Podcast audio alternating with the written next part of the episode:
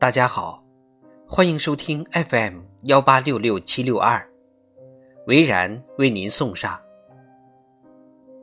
我们为什么一定要读《庄子》？幸好有庄子。庄子是善于说故事的人，他的故事是神话，是寓言，充满想象力和好奇。充满活泼的画面。青年的时候，厌烦了学校千篇一律的死板教科书，常常要偷偷翻开《庄子》，翻到第一页，那一页就说了一个简单的故事：无边无际的北方海洋里，有一条叫鲲的大鱼，不知道为什么。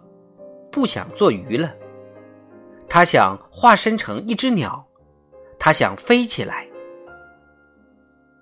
庄子一定相信，有一天梦想可以成真。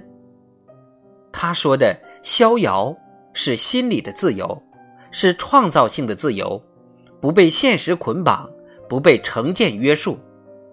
你想从鱼变鸟，你想飞，你就成了逍遥。逍遥就是，你可以是鱼，你也可以是鸟，你可以是鲲，你也可以是鹏，你可以在水里游，你也可以在空中飞。逍遥是彻底的心灵的自由。我感谢庄子，在那个苦闷孤寂的年代，借着他的故事，我可以做梦。在荒凉孤寂的岁月，有了飞起来的狂妄梦想，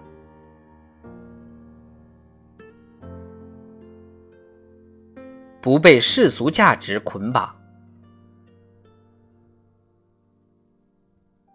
我常常会想起《庄子·逍遥游》里说的大户的故事。惠子很有趣。他和庄子常常从不同的角度看问题。惠子得到国王送的一颗大户的种子，国王告诉他，这颗种子很特别。惠子拿回家种在土里，等待种子发芽，长出藤蔓，开花结果。护瓜可以吃，可以晒干，铺成两半当水瓢用。但这颗大户之种的特别之处在于，护瓜越长越大，大的像一艘船。护瓜应该做水瓢，但是长到这么大，大概可以盛装五担的水。五担水少说也是五百斤以上。惠子因此烦恼，这水瓢要如何举得起来？他又烦恼，护瓜壳并不坚硬。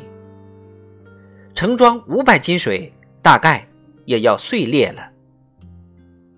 惠子把烦恼告诉庄子，庄子哈哈大笑，说：“这大护瓜不能做水瓢，何不拿来做一艘船，浮于江湖之上？”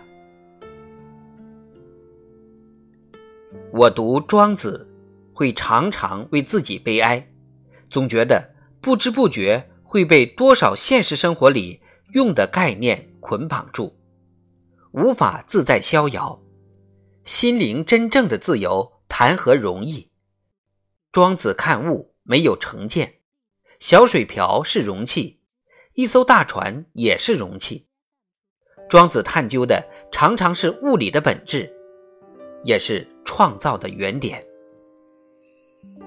我们的教育。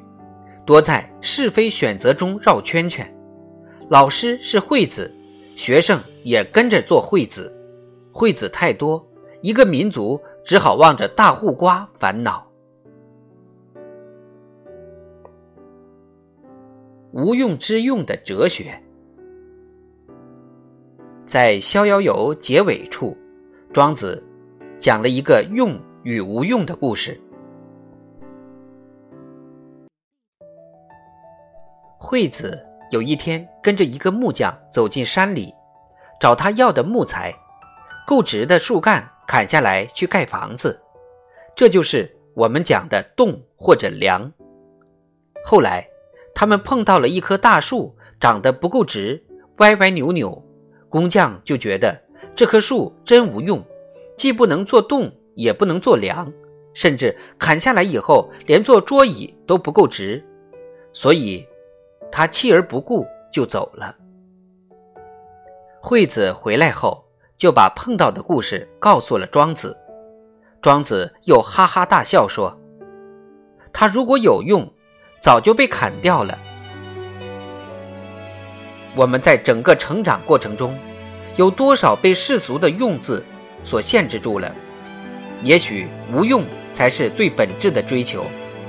那个无用，其实是回来做自己向往的那个生命状态。可是我相信，这非常难。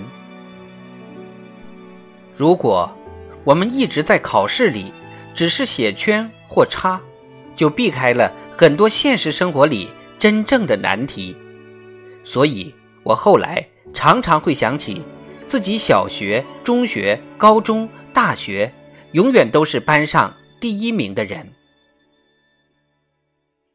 当他们进入了社会二十年。三十年，如果在这个年龄再去回顾人生，不晓得那个第一名是不是真的帮助他们面对了生活的所有艰难课题，比如说恋爱的问题、婚姻的问题、孩子教育的问题。我们在读庄子的时候，常常觉得他没有给我们任何答案。他只是讲了一个故事，但其实我们的生命可以像蝴蝶一样翩翩飞起，没有沉重的东西，没有捆绑自己的东西，没有压迫自己的东西，至少在心灵上逍遥，而且起舞。